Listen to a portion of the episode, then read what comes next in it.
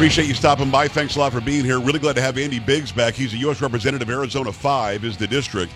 Member of the House Judiciary and Oversight our Reform Committees, Chairman of the House Freedom Caucus, Co-Chair of the Border Security Caucus, Co-Chair of the War Powers Caucus. We gave you guys the House back, Andy, and you become the chair, the co-chair, the guy on just about everything. I love how involved you are.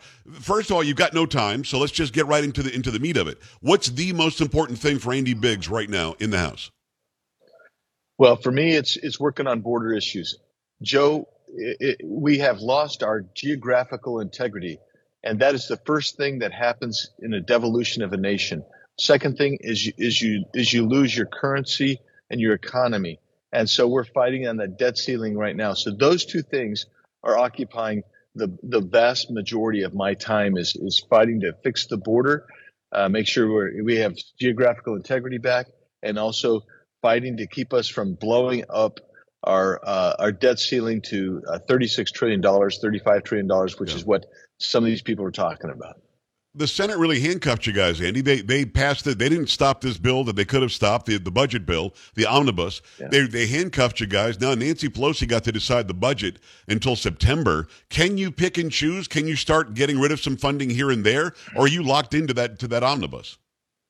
We can go through and try to claw back some of that spending, like like we did already with the IRS bill to take back that eighty billion dollars of spending for IRS agents. We can go back in and and also take try to take back some of the COVID relief money that's just laying out there. There's a lot of money that we need to claw back. That's the first step to do to do this. The second thing is to go through and start uh, uh, reducing. So we can do that uh, as part of and, and a condition of a debt ceiling. That's yeah. what they're going to try to leverage. Will we ever get to a point to where we stop raising the debt ceiling in this country? We're, we're already four trillion dollars that the government gets. That's not enough. We've got to keep raising it. Is there something you can do to ensure the costs or the the, the spending is cut so that the debt ceiling can start actually going down and not up?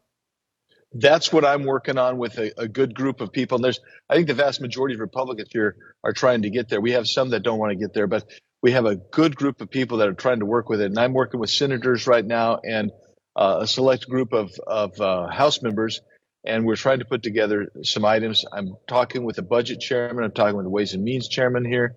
Uh, we're trying to push that, and if we can, then you you can actually start turning this thing around so that in about 10 years, we hope to have reduced uh, the the national debt somewhat and get that debt to GDP ratio so where the debt's maybe 70 percent of what GDP is. So that way you can start turning this whole thing around and you'll be in a balanced budget situation and start reducing that national debt uh, going forward. Yeah, there's ways to do it.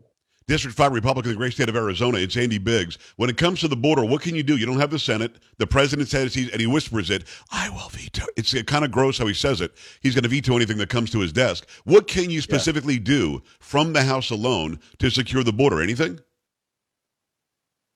Yeah. So the first thing is we have to make sure that that funding's going where it's going, where it's supposed to go. So like there's money that's supposed to be going to fencing, there's money that's supposed to be going to CBP. We need to redirect that so it's not going to be going to um, facilitate and bringing people in faster. Instead, it's going to be used to try to dissuade people from coming in.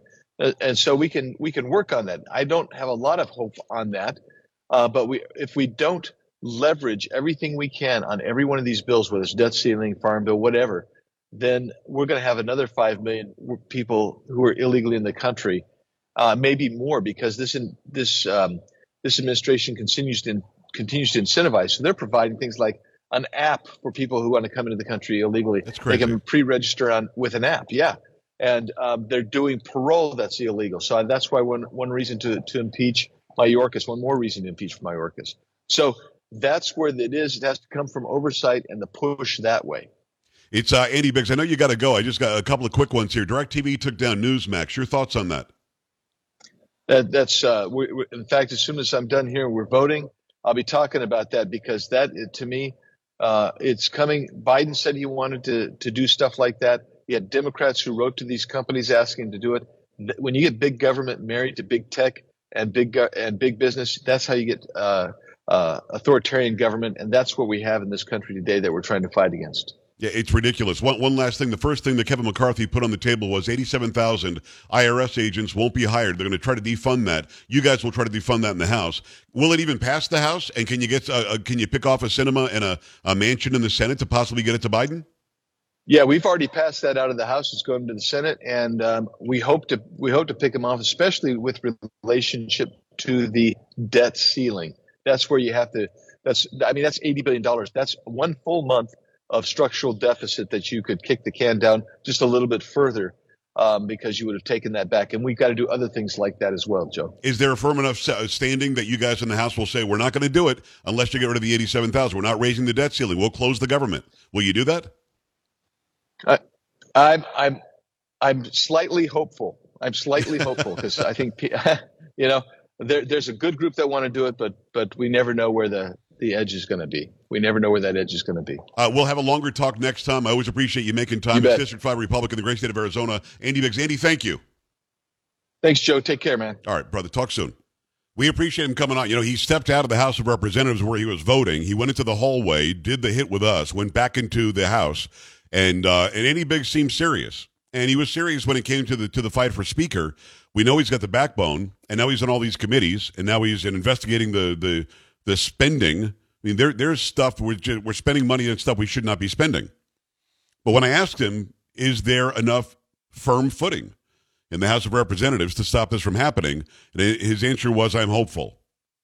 And you know what? He's an honest he's an honest guy. He could have said, "Absolutely, we're definitely going to do it, Pags." What has to happen is you have to get with Sinema Manchin, whoever you think you can pick off in the in the Senate, and then send it to Biden and make him make him veto it. He says, "I will veto it." Make him do that. Make him do it.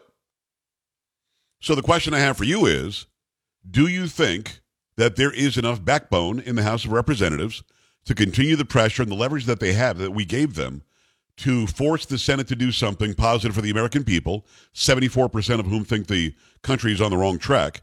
And then do we have enough leverage to to push it onto Biden's desk and make him do something? And make him go ahead and veto it, then explain to the American people why things are so bad under his guidance, under his policies, and why he's not willing to change it, knowing that he's that he's taken the wrong turn. You can compare this to Bill Clinton who in the day was just as I'm not going to use the word progressive because I think progressive, even though the caller used it earlier, that's not the proper word. You can be a progressive conservative because you want progress in the country. The way that they're using progress right now is a misnomer. So the far liberal, radical left that's out there, Bill Clinton was one of them. And then he realized he didn't have the House nor the Senate, and he was going to have a presidency that would not have any legacy whatsoever unless or until he worked with Newt Gingrich. And we had a budget surplus then. A budget surplus under Bill Clinton. We had job creation under Bill Clinton because his hand was forced by the House and by the Senate. And that worked out very well. So you have to get the bills to the Senate. You have to force Joe Biden's hand. And his legacy will be a legacy of doom, gloom, and, and uh, malaise unless he makes some changes. And you can actually force those changes. 888-941-PAGS, 888-941-7247, joepags.com. Do you think the Republicans have that backbone? Do you think they have that footing and that leverage? And will they use it? I'm not as hopeful as Andy Biggs, and here's why. We just saw the Senate where 18 or 19 so called Republicans voted to allow for Nancy Pelosi's budget to go through in the omnibus, which gave Nancy Pelosi the right for nine months after she was kicked out of office to still set the budget. Come on, man. So I'm not as hopeful. 888 941 7247, 888 941 PAGS. Let me go to uh, Solomon, who's in New Mexico. Solomon, what's going on? Hi. Hey, what's up, Mr. Pags? Uh, you know, I, I was going to say one thing, but just speaking of what you just said about backbone in the in the in the uh, with the with the Republicans. Yeah. You know, until everybody's like like like uh, uh, Marjorie Taylor Greene and like me, then the answer is no. So these these people just they, they're they're feeble and they're weak. But um, you had a caller that just called in. He called himself a progressive, and you know you you just made a mention about uh, how he's using the word. Yeah. Whatever you want to call yourself, progressive or liberal or you know, definitely Democrat. You know, he said, well, you know, if you stop using these abrasive words with us, maybe we'll uh, listen a little bit more. You know, the country's under attack. These people are aiding and abetting the enemy, and they're just morons. It is what it is. I'm black. Uh, I would also like to throw that in. I don't like Democrats. They're morons. It is what it is. If you're a moron, you're a moron. Yeah, but Solomon, Yeah, how and dare you? No, no, no. You're black. You have to vote Democrat. Yeah, yeah. These people are, are, are killing everything. That's you know, what that's what that's what they'll tell you. They will tell you that to your face. That, Oh, that- that you're, that you're a, a name. You're an Uncle Tom. You're an Oreo. Whatever. If you don't vote the way they tell you to, right? these, these, you- you- I- people tell me it, blows me away that a black person can speak so conservatively. This will be middle-aged white women, uh, uh, uh, Democrats, Right, liberals, and right. they'll say things like, "It, it blows me away that a black person can speak so conservatively." And I hear, uh, I, I can't believe a black person would support Donald Trump. Things like that. So these these people, they, no matter what color you are, you know, if you're a Democrat, you are highly racist. These people are, are Truth. very hung up on race. Yep. These people are very racist, and they're just morons. They're monkeys. They can't use their own brains. Uh, most of them went to college, and you know, I have these conversations everywhere in a lot of places. You know, on, on my little day-to-day activities, wherever I go, everybody knows that I don't like Democrats. Everybody knows, and uh, I, you know, whether I'm in the grocery store, wherever I'm at, I have these conversations, and people come around the corner and uh, they'll say, "Oh, you know what? We like the shirt that you're wearing. Oh, you know what? We like what you're saying. We like the conversation you're having." And these will be people from Asia. These will be people from Chile. Uh, these people like Donald Trump, Yeah. and these people realize that if America goes down, the bad people of the world will have it all. So, you know, there's people around the world that like Donald Trump, that Right. know that he won, and they're looking to us to do the right thing. You know, they're they're they're relying on us. So, you know, the, the you know the Marjorie Taylor Greenes, everybody needs to be on that page. Yeah. Everybody needs to be like that until we have uh, you know real soldiers in there that are gonna you know be about it about it. Then we're we're just going to continue to lose. So it, it's all wrong. Everything is wrong. You know, you have to. Donald Trump showed us the corruption goes all the way to the core. People need to come to terms with where the country is at. We are under attack. This is war, and uh, people need to act accordingly. Solomon, I hear you, and I appreciate you being strong in your conservatism. And, and thank God you realize, and you probably realized it a long time ago, how racist the left is in this country. And they'll continue to be because they think that that wins elections. And unfortunately, it has so far. Solomon, thanks. Call back again out of New Mexico. Open line at uh, 888 941 PAGS, 888 941 7247, joepags.com. Stay right here.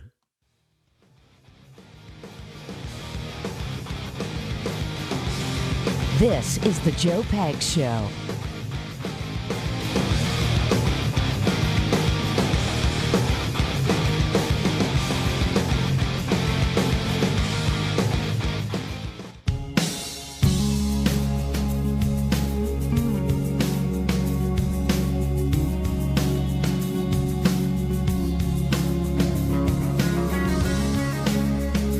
Glad to have you Tuesday edition the Joe Pag Show. Lots going on, lots to get to, lots to talk about. Next hour, a state representative, great state of Texas, District 10 Representative Brian Harrison. We talk about the fact that he has brought up a bill, it's called the Title 42 bill, here in Texas. And it's about enacting Title 42 on a state level because Joe Biden keeps trying to stop it or, or get away from it on a federal level. And basically, it would mean that you, if you want to come here, you've got to go to an official port of entry, prove that you're not ill. If you come across at an unofficial port of entry, in other words, you come here illegally, you'll be turned away and deported immediately. Boom. And a couple of things can happen with this.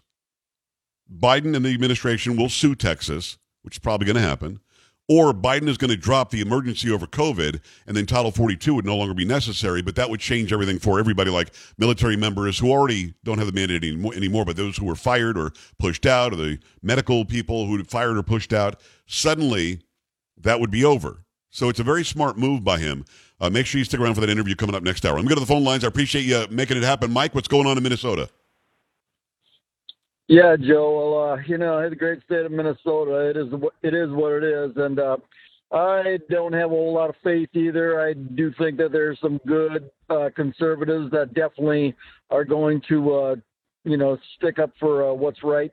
But as we've seen with Kevin McCarthy just trying to get rid of Ilhan Omar, which I'm all for, he already have at least three Republicans looking like they're against it, and I find that hard to believe. I really do. I've never seen anybody more anti-American in my life than this woman, anti-Semitic as well, and uh, bigotry. I mean, she calls everybody else a bigot, but she refuses to look at herself in the mirror. Right. Uh, so I, I'm I'm with you. I don't have a whole lot of faith in uh, Republicans, especially in the Senate after the bill that they just passed. Uh, Mike, I couldn't agree more. Um, and, and I got to tell you, I saw our friend Matt Gaetz, who I hope to have on the program soon on Newsmax or something, talking about how he's not so sure how he's going to vote on Ilhan Omar being on these committees or not. Like, really? She's an anti Semite. And when she was questioned about it on CBS News, she pretended she didn't know the language she was using was bad, that the Jews have hypnotized the world. She didn't know that was bad. Um, so, very, very, all about the Benjamins. She didn't know that was bad. So I'm a little surprised by that. I don't know how Matt is going to vote. Hopefully, he'll vote against her being on committees. But his point was a valid point, although I disagree with him. His point was, I don't want to punish somebody for for her opinion, for what she says. Um, I would rather punish them for what they do, like Schiff and and uh, Swalwell not being on the intelligence committee anymore. That makes sense because of what they said and what they did. But he's saying, well, that was her opinion. She has the right in this country to say whatever she wants. My point is, she doesn't have the right to be on the committee.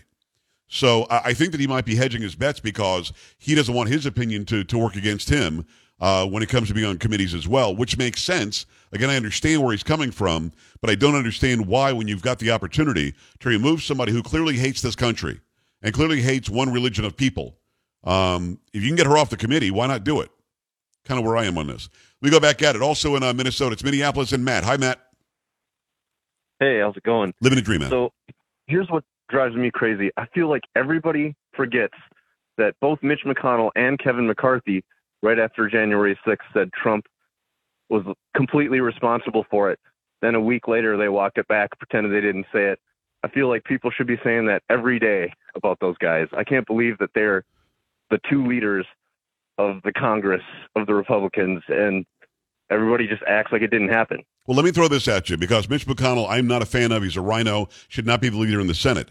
But Donald Trump congratulated Kevin McCarthy. Donald Trump, after this whole fight for the speakership, actually what came down on McCarthy's side. So, do we want to go against Trump because of how McCarthy acted after uh, January 6th? I mean, I don't know. I mean, I don't know. Maybe he's just trying to act strategically. I think, I think Donald Trump will be friendly with somebody that he knows is not his friend if there's something that he thinks is to be gained from that.